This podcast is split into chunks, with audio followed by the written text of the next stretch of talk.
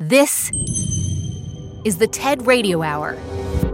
Each week, groundbreaking TED Talks. Our job now is to dream big. Delivered at TED conferences to bring about the future we want to see around the world. To understand who we are. From those talks, we bring you speakers and ideas that will surprise you. You just don't know what you're going to find. Challenge you. We truly have to ask ourselves, like, why is it noteworthy? And even change you. I literally feel like I'm a different person. Yes.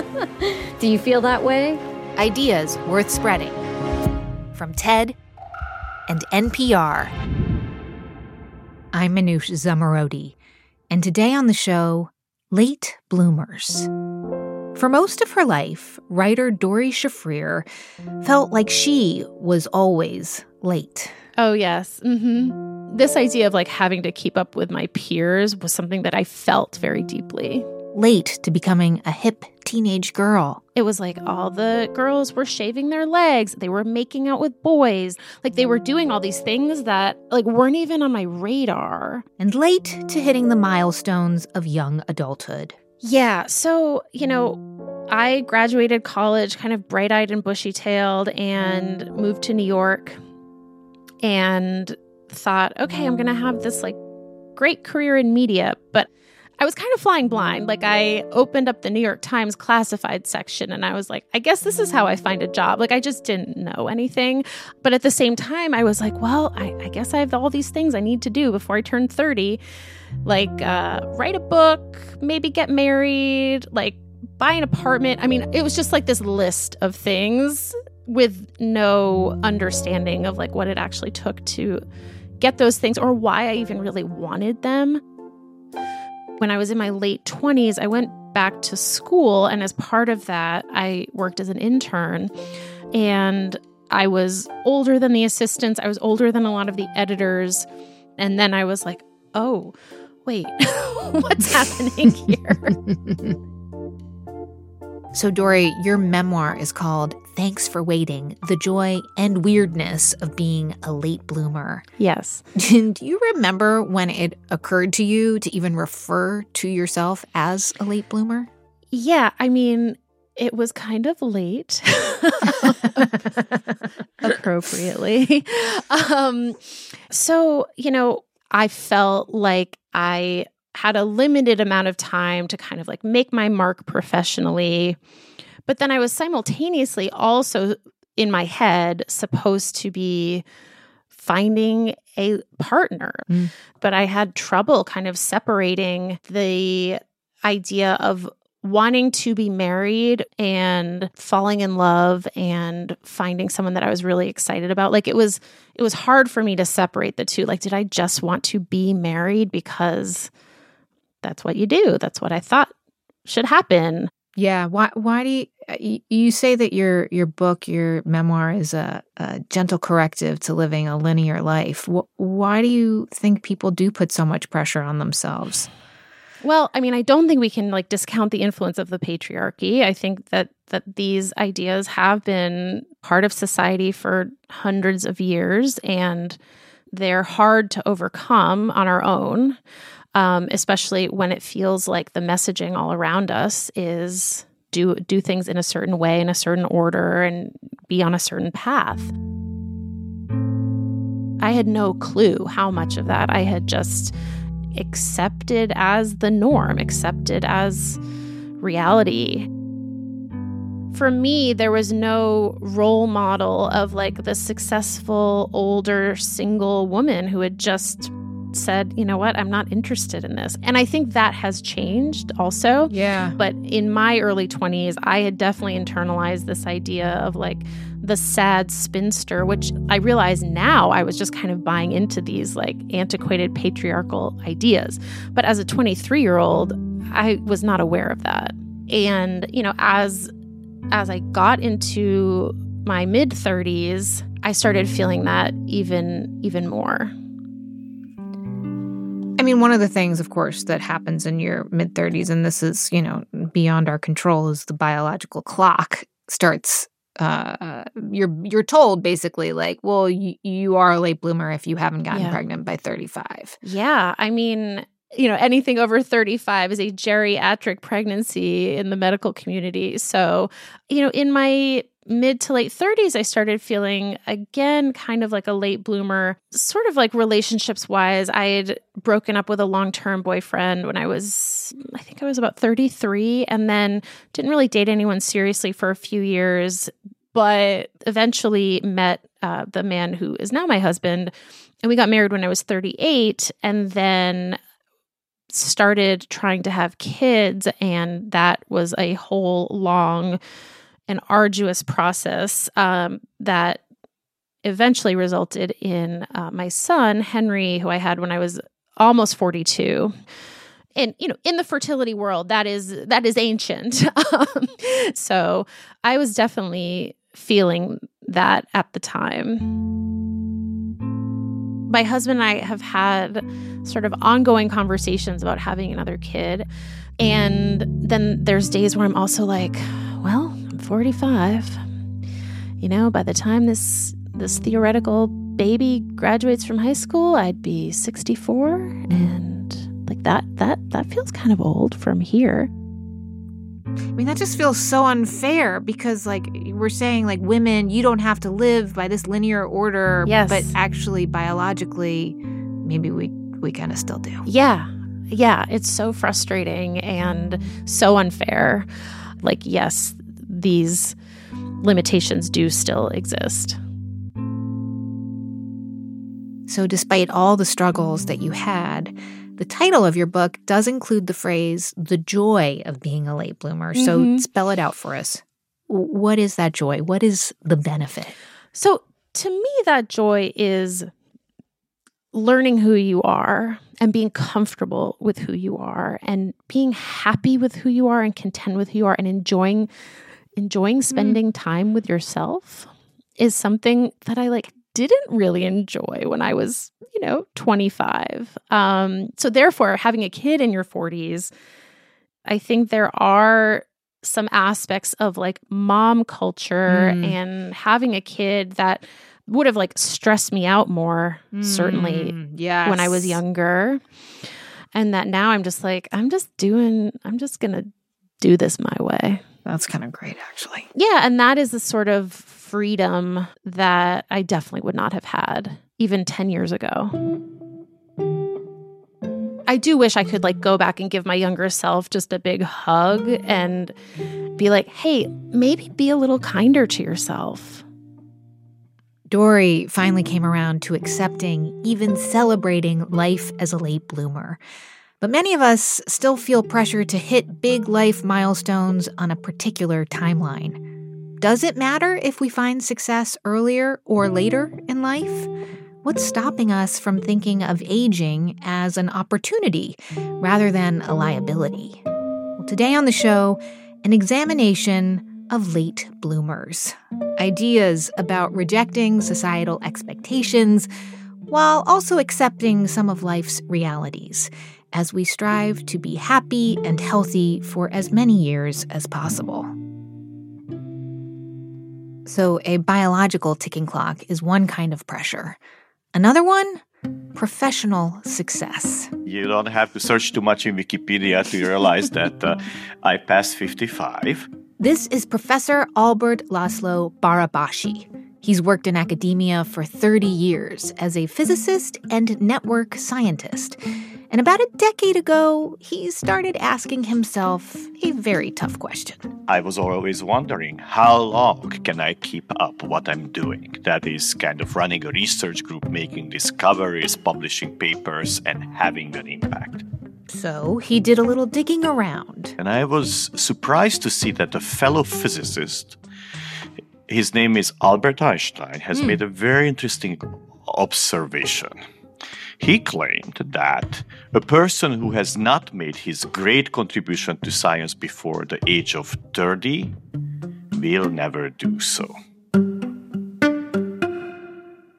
First, I was curious why would he say that? Yeah, it, yeah. Right? And when he looked around himself, the people he knew and he admired, he saw lots of young people people who were kind mm-hmm. of in the mid 20s to late 30s, maybe early 30s, at which point they made their big discoveries. And he just generalized from this relatively limited observation. I should say, it's not entirely clear if that quote does indeed come from Einstein. But the idea was compelling to Laszlo because he had found a lot of early success himself. But he wondered was this always the case? What about other scientists and other professionals? So, about 10 years ago, we started exploring when and how do scientists succeed. We looked at the career of many, many scientists, asking many questions about how early we can say that a scientist will make a phenomenal discovery, at what age do they make those discoveries, and in general, how do we spot a promising scientist? So you started with what you knew, the careers of scientists. But how did you go about trying to figure out whether Einstein's assumption that younger people achieve more was correct? Well, the first thing we wanted to ask is is this true only for highly accomplished individuals or is creativity really peaks for ordinary scientists as well? So, the first thing we did is that we reconstructed the career of hundreds of thousands of scientists, starting with physicists, mm. then biologists, and so on, and ask when did people make their best discovery? We didn't care whether that was a Nobel Prize discovery or something that was forgotten immediately. We just wanted to know that within a person's career, what was their best.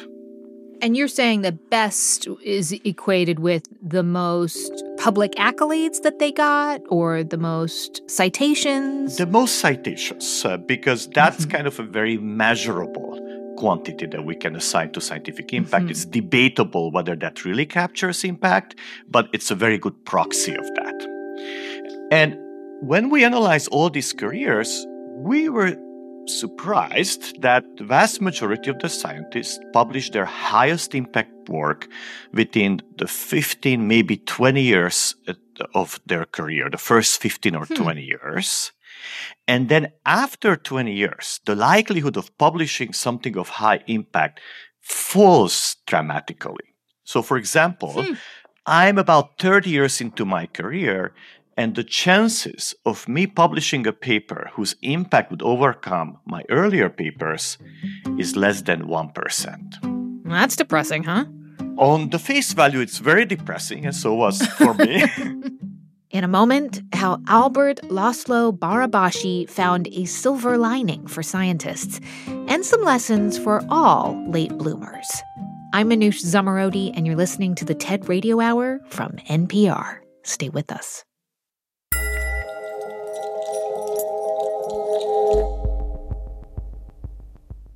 This message comes from NPR sponsor GitHub.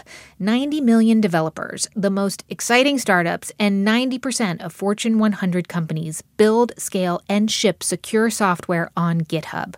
With automated workflows, out of the box CI CD, built in AI, collaboration tools, and embedded security throughout the developer workflow, GitHub lets teams focus on what really matters. It's a place for anyone from anywhere to build anything. Learn more at github.com. Let's build from here.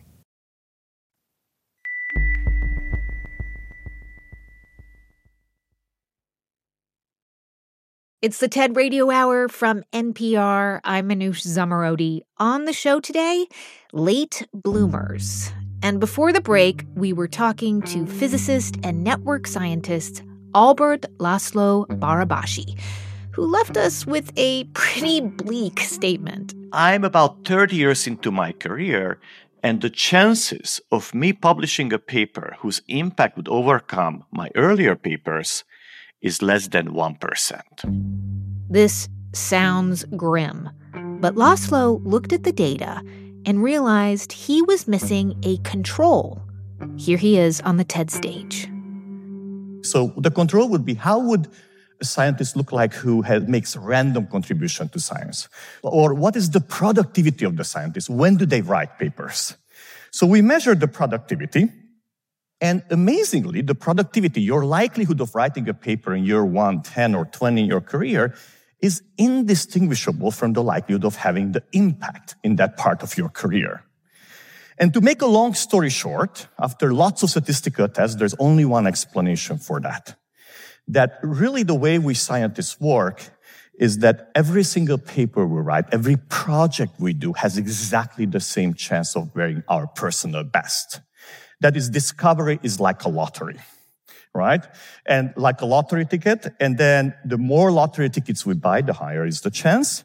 And it happens to be so that most scientists buy most of their lottery tickets in the first 10, 15 years of their career. And after that, their productivity decreases. They're not buying any more lottery tickets. So it looks like as if they would not be creative. In reality, they stop trying. So when we actually put the data together, the conclusion is very simple. Success can come at any time. It could be your very first or very last paper of your career. It's totally random in the space of the projects. It is the productivity that changes. So basically, scientists tend to put out more papers early in their careers, and therefore their chances of having an impact are greater. But as they get older, you found they're less productive for all kinds of reasons, and therefore their chances diminish. Right. The conclusion is that there is no connection between creativity and age. There's only a connection between productivity and age. And if you, as a scientist or any creative person, are willing to continue trying over and over, you have the same chance of making a discovery later in your life or early in your life. For example, John Fenn was a chemist, and at 65, he was forcefully retired by Yale, but he was still full of ideas. So he moved to Virginia Commonwealth University, and it is there, after retirement, where he published a paper for which 15 years later, at age 85, got the Chemistry Nobel Prize. So, you have expanded your research beyond science and academia. You've uh, started to research how these ideas apply to other fields, for example, entrepreneurship. What does success look like for entrepreneurs? When does it happen?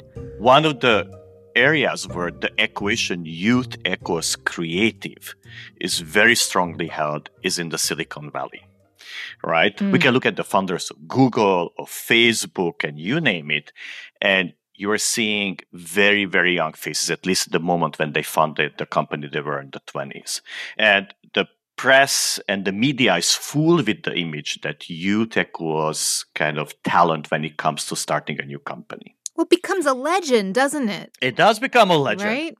But when some of my colleagues actually looked at the data, they asked the question, What's the difference between a company funded by a young person versus funded by more elder individuals? What's the likelihood of exit? That is, that the company will either go on the stock market or be successfully sold. You reminded me of this moment in your TED Talk where you, you, lay it on people, on the audience, that the chances of having a successful exit uh, for an investor are far greater if you were to invest in a sort of midlife career entrepreneur.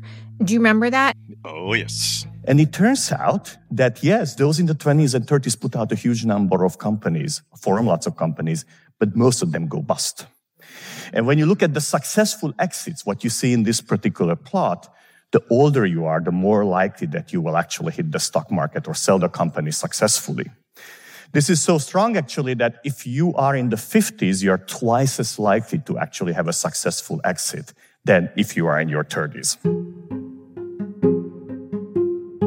Surely, though, it's more complicated than that, right? We're talking about investing, let's say, in a 50 year old founder who maybe has had smaller successes as well. right? Like it's not just like pick a random 50-year-old founder of a company invest in, and invest in them. What are some of the quantifiables that there need to be for that, the variables? Of course it's never random, right? You don't pick a person on the street based on the age profile and give them 200 million to start funding a company, right? And of course you should. If you have a talented young individual that you feel that he or she has what it takes to form a successful company, by all means bet on them. But at the same time, don't disregard the very practiced hand. Okay, so Laszlo, I, I need to ask the two fields we've talked about, science and technology, those are dominated by white men, always have been, who could work in a far more linear fashion than, say, women who might have had their careers disrupted by pregnancies and childcare. And black and brown people who may not have been given the same opportunities.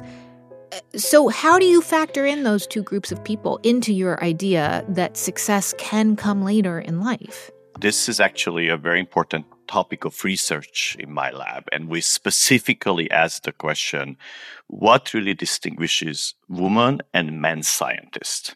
Ethnicity and race is much harder to quantify, but mm. gender is something that we can easily distinguish. And when we started this research, there were lots of previous results that were not encouraging. It indicated that when you look at the career of a woman scientist versus a man scientist, women have smaller career impact and smaller productivity. But when we looked much more carefully at the data, we realized that when we look at the yearly productivity of men and women, they are largely indistinguishable then why there is a career difference? Well, that's because at any year of their career, women have about 3% higher chance of leaving academia than men. You know, at every year, people leave because they go to industry, because they have personal reasons, but at every year of their career, women are 3% more likely to leave the scientific career than men. As a result, women have shorter career as a group seem to have lower productivity, and that explains the bulk of the difference in the impact as well. Okay, so let's talk about a field where, you know, to measure performance, it's not that easy. Things get a little squishy art, the art world, I am reminded of something that you said, which I believe to artists, you said, Tell me the first five places where you ever showed your art, and I will tell you the trajectory of your career. Did I get that right? yes. art is a particular interesting area, right? When it comes to art, it's all about networks. And what I mean by that hmm. is that if I look at this glass of water in front of me, is this an artwork or is this a glass of water?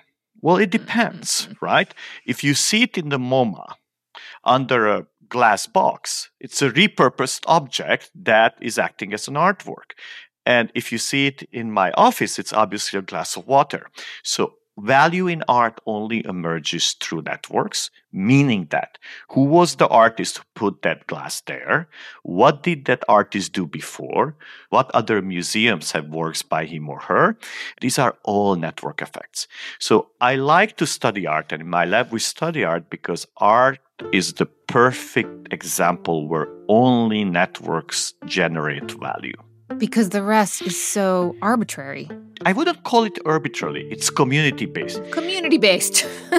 At the end, who gets rewarded and how for a given performance? It's fundamentally a network effect.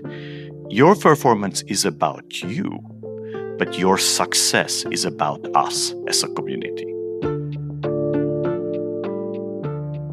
I'm so curious what you think about some of the movements that there have been in the last couple years about younger people saying, you know what, we're not doing this anymore. There's the lie flat movement in China, here in the US, quiet quitting, people saying produce, produce, produce is is draining us. Uh, as someone who studies success and how to get it, what do you think of all that?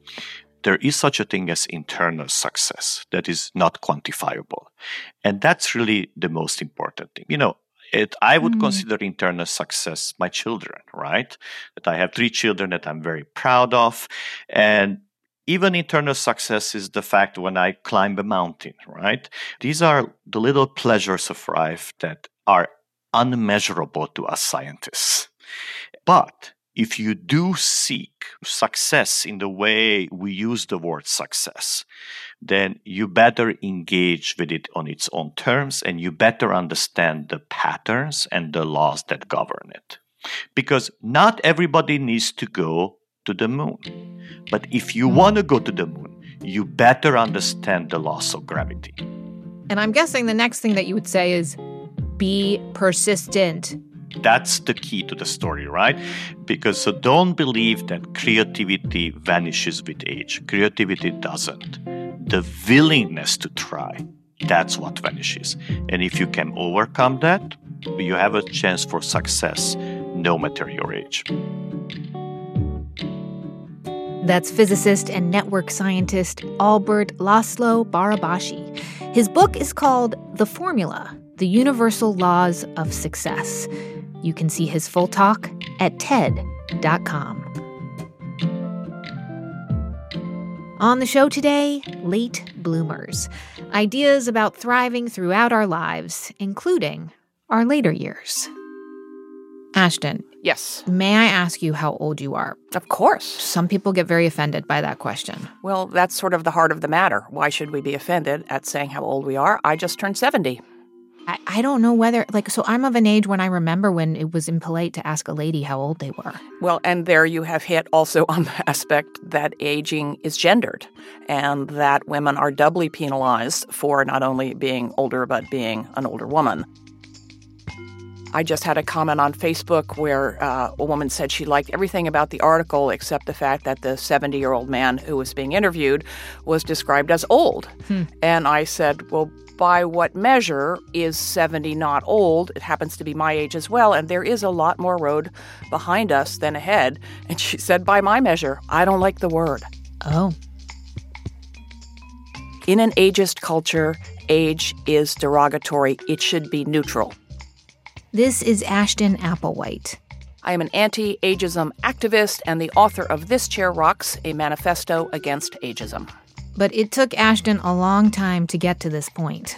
These are new ideas to most of us.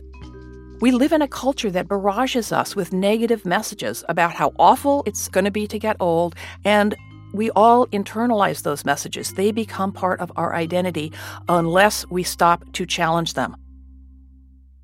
Okay, I want to start with how you got into thinking and writing about the way we treat people of a certain age? Was it I old mean, people? Go ahead, say okay, it. Old people, yes. How did it happen? There's not a meet cute moment. I was in my mid 50s and I realized that this getting old thing was happening to me and I was really apprehensive about it. Mm. And being a bull by the horns kind of person, I started looking into longevity and talking to older people. It's not that our apprehensions about aging are without basis, hmm. but our fears are way out of proportion to reality. Ashton Applewhite continues from the TED stage. What's one thing that every person in this room is going to become? Older. And most of us are scared stiff at the prospect. I used to feel the same way. What was I most worried about? Ending up drooling in some grim institutional hallway and then I learned that only 4% of older Americans are living in nursing homes, and the percentage is dropping. What else was I worried about? Dementia. Turns out that most of us can think just fine to the end. Dementia rates are dropping too. The real epidemic is anxiety over memory loss. I also figured that old people were depressed because they were old and they were going to die soon. It turns out that the longer people live, the less they fear dying, and that people are happiest at the beginnings and the ends of their lives. It's called the U curve of happiness, and it's been borne out by dozens of studies around the world. You don't have to be. So you, you go on this mission to just learn more about aging, and you discover that there's actually a lot less to worry about than maybe many of us assume, even though, you know, not to diminish it, yeah, getting older does have its challenges. Yeah. There are legitimate and real reasons to worry about getting older, getting sick, running out of money, ending up alone. But, you know, only two bad things about aging are inevitable. One is that people you've known all your life are going to die, and the other is that some part of your body is going to fall apart. Mm. Karl Pillemer at Cornell interviewed, I think, over a thousand older people. What advice did they have for younger people? And they said, don't worry so much. And they said, especially, don't worry so much about getting older. Mm. People with more accurate attitudes towards aging live longer, an average of seven and a half years longer. We walk faster. And my favorite study shows that people who don't equate aging with disease and decline are less likely to develop Alzheimer's, even if they have the gene that predisposes them to the disease. Wow. So I started feeling a lot better about getting older, and I started obsessing about why so few people know these things. The reason is ageism. We experience it anytime someone assumes we're too old for something instead of uh, finding out who we are and what we're capable of, or too young. Ageism cuts both ways. All prejudice relies on othering, seeing a group of people as other than ourselves, other race, other religion, other nationality. The strange thing about ageism, that other is us. Ageism feeds on denial, our reluctance to acknowledge that we are going to become that older person. It's denial when we try to pass for younger, or when we believe in anti aging products, or when we feel like our bodies are betraying us simply because they are changing. The sooner we get off this hamster wheel of age denial, the better off we are. Older people can be the most ageist of all because we've had a lifetime to internalize these messages and we've never thought to challenge them. I had to acknowledge it and stop colluding. Senior moment quips, for example, I stopped making them when it dawned on me that when I lost the car keys in high school, I didn't call it a junior moment. like I stopped blaming my sore knee on being 64. My other knee doesn't hurt, and it's just as old. we are all worried about some aspect of getting older. But when labels are hard to read, or there's no handrail, or we can't open the damn jar, we blame ourselves instead of the ageism that makes those natural transitions shameful and the discrimination that makes those barriers acceptable. In a minute, Ashton Applewhite on what being a late bloomer can look like for an older person. On the show today, late bloomers. I'm Manoush Zomorodi, and you're listening to the TED Radio Hour from NPR. We'll be right back.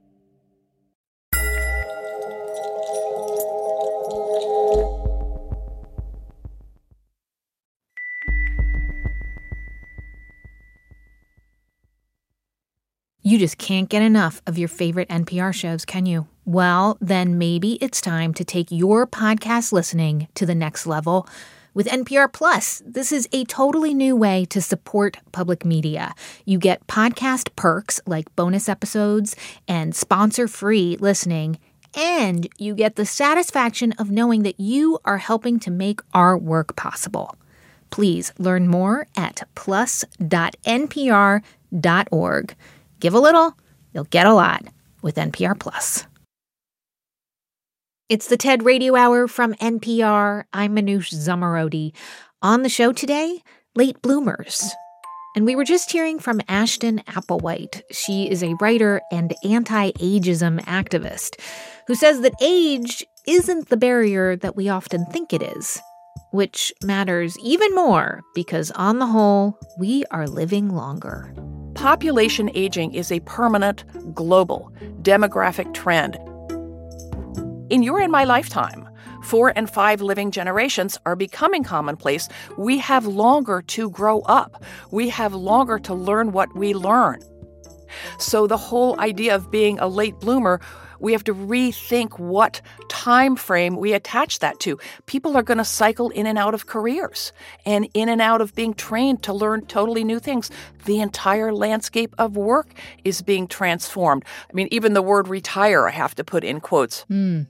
I I started a website called Old School, the Old School Anti Ageism Clearinghouse. Mm-hmm. And we host a weekly meetup. Anyone can show up. And one of our regulars has worked for 38 years at a main American corporation, and he's stepping down.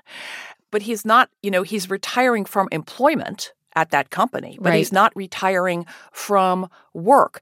Is he a late bloomer? He may go on to write symphonies. He may go on to write a novel. He may go on to sit in his deck chair. You know, it's so American to think you have to keep on producing this whole pretty toxic notion that you have to, you know, keeping busy. You know, it's okay to be idle mm-hmm. also if you can afford it and if it is okay for you, you know. Sooner or later, we got to slow down.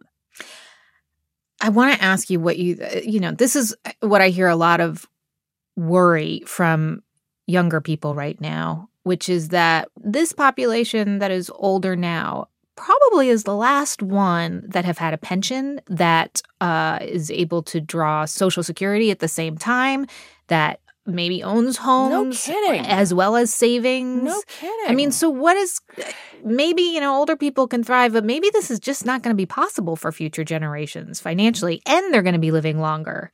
No question. I mean, I was born in 1952 into an unprecedented 60 years of economic prosperity and peace. I was incredibly lucky. And yes, my dad worked for the same company his whole life and retired with a pension. Those things are no longer available to younger people who have to uh, change jobs and cannot expect to build a career in that same way. And youngers have every reason to resent my demographic good fortune, but it doesn't make me the enemy. And we need to work together, old and young, united, to try and reduce inequity and produce a fairer, more equitable landscape for people of all ages in the workplace and everywhere else. Do you have a role model right now for aging well? Is there someone who you think of who you think, you know what? That's who I want to be. I would say I learned different things from different people. I adopted a phrase that I heard from a geriatrician named Joanne Lynn, who called herself an old person in training. Mm. I really I had no idea how important the phrase would become to me, but I was like, I think that's what I have become. And the idea there is simply to form an imaginative hypothetical connection to the future older you. And she can be as far away, a distant speck on the horizon, as far away as you need her to be. But if we realize, like, oh, with luck, I'm going to get old, it's easier not to get on that hamster wheel of age denial. I don't want to think about it. It's scary. Hmm. And to look at the older people around you who, if you look around you, we're all over the place and most of us are enjoying our lives. You know, most of them, there's things about aging none of us like, but no one wants to die young, you know? You're reminding me of like a song by Michelle Shocked. When I grow up, I wanna be an old woman. Her saying that, I was like, yeah, when I grow up, I want to be an old woman too. There was no positive, there was no negative. It was just a fact that I would like to have a long life. And I think that's kind of what I hear you saying is like, can we stop having opinions about it? It's gonna happen. So deal with it and make the most of it. Yeah. You are entitled to your opinions. You are entitled to your fears. You're entitled to feel any way about it that suits you, and you're going to feel different about it on Tuesday than you do on Friday. Being young is hard. Being old is hard too. Mm. Life is hard, especially, you know, in a heartless uh, global economy where we don't have enough social supports. Mm. The leaps we're able to make, the risks we're able to take, the compromises we have to make are unique for each of us. I would never say, here's how to do it. Mm. But the most important thing we can each do is to look at our own attitudes towards age and aging.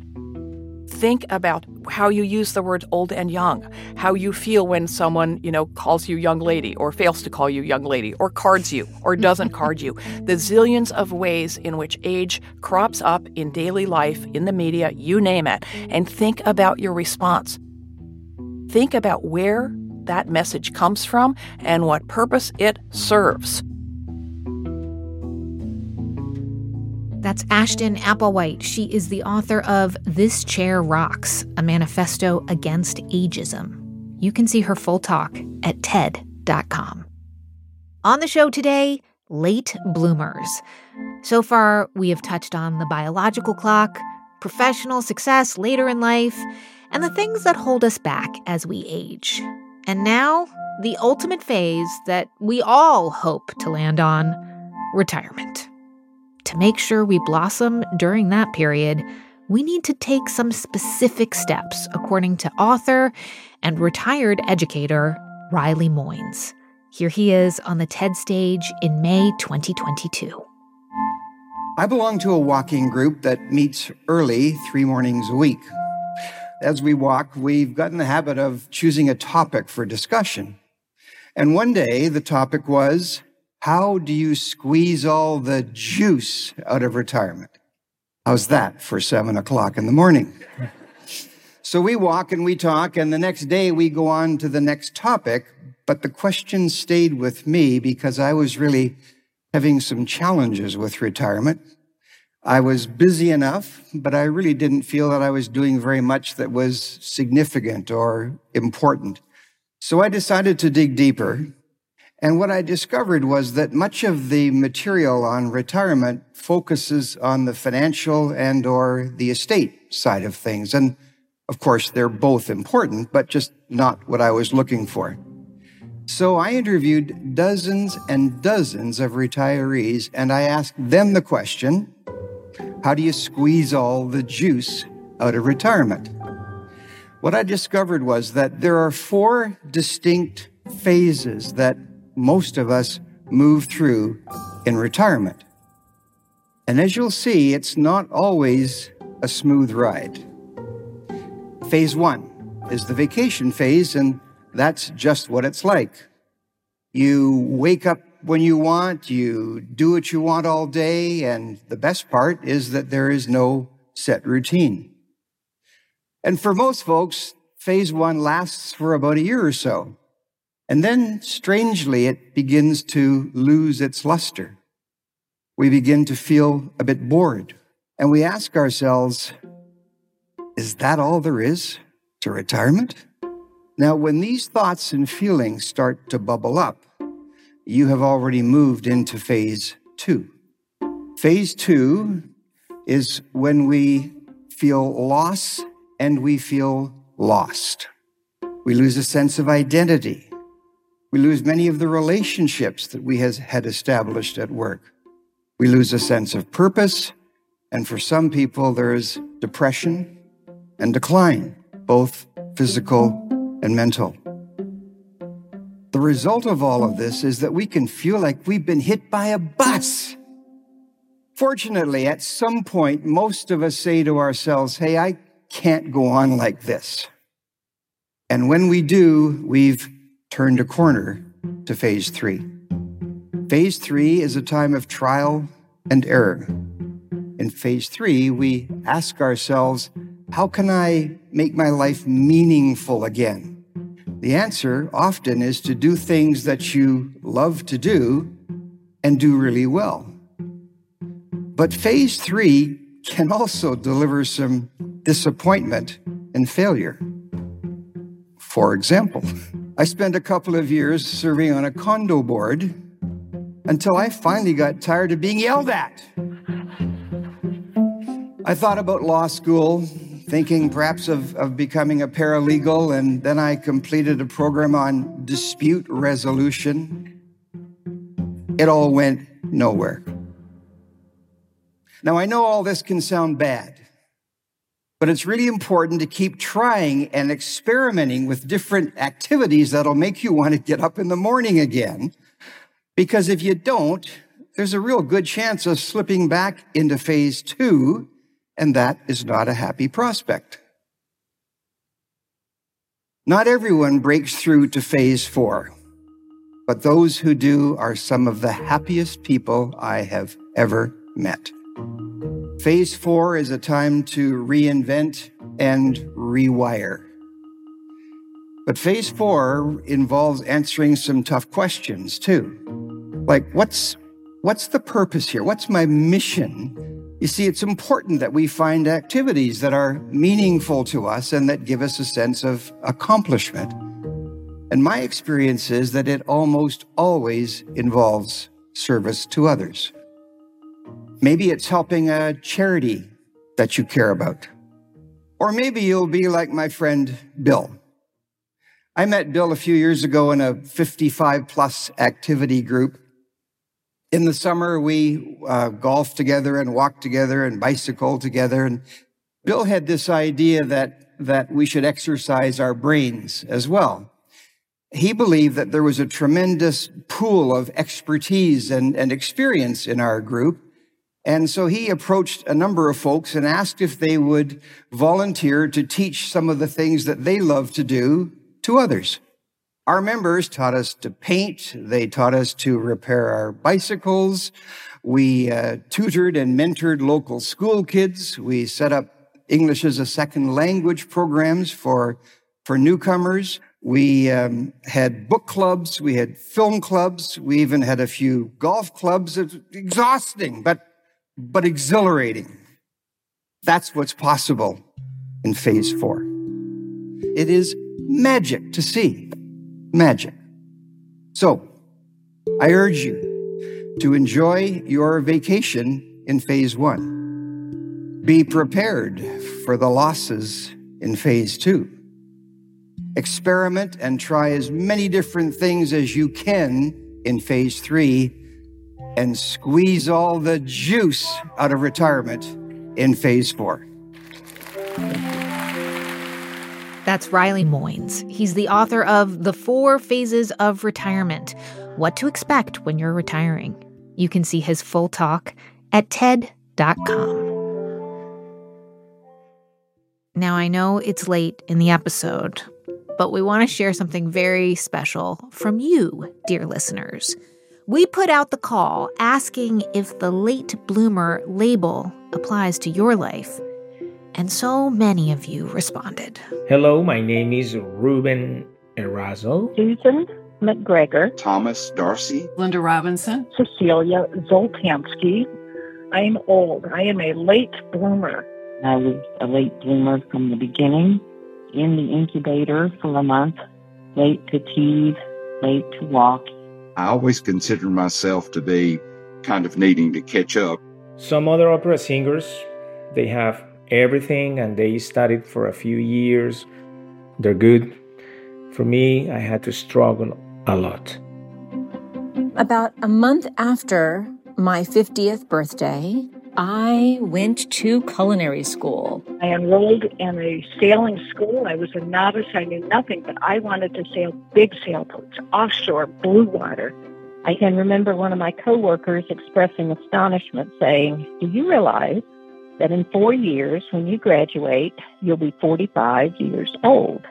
To which I replied, And in four years, if I don't graduate, how old will I be? Earning that PhD in bioinorganic chemistry has provided opportunities I never could have dreamed of. At the age of 54, I deployed to Antarctica as a senior analytical chemist with the U.S. Polar Program.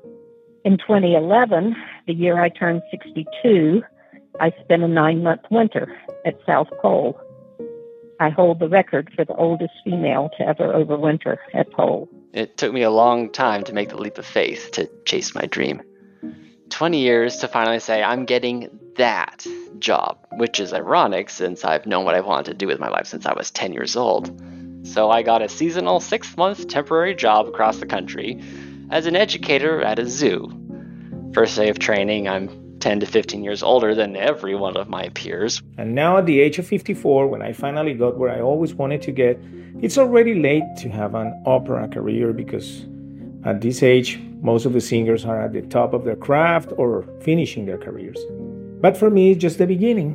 When I'd gone back to school to secure a degree in counseling in my early 50s, it brought me to some healing that I needed to do from a childhood trauma that was unrealized at the time.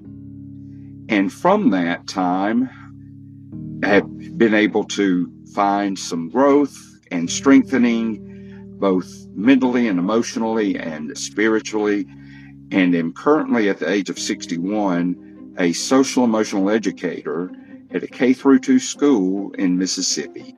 I am now 71 years old. I had a lunch for my first novel. I finished a short screenplay after teaching myself how to use the software. I entered a film festival and I got a third place laurel. It isn't about the laurels, it's about enjoying the journey.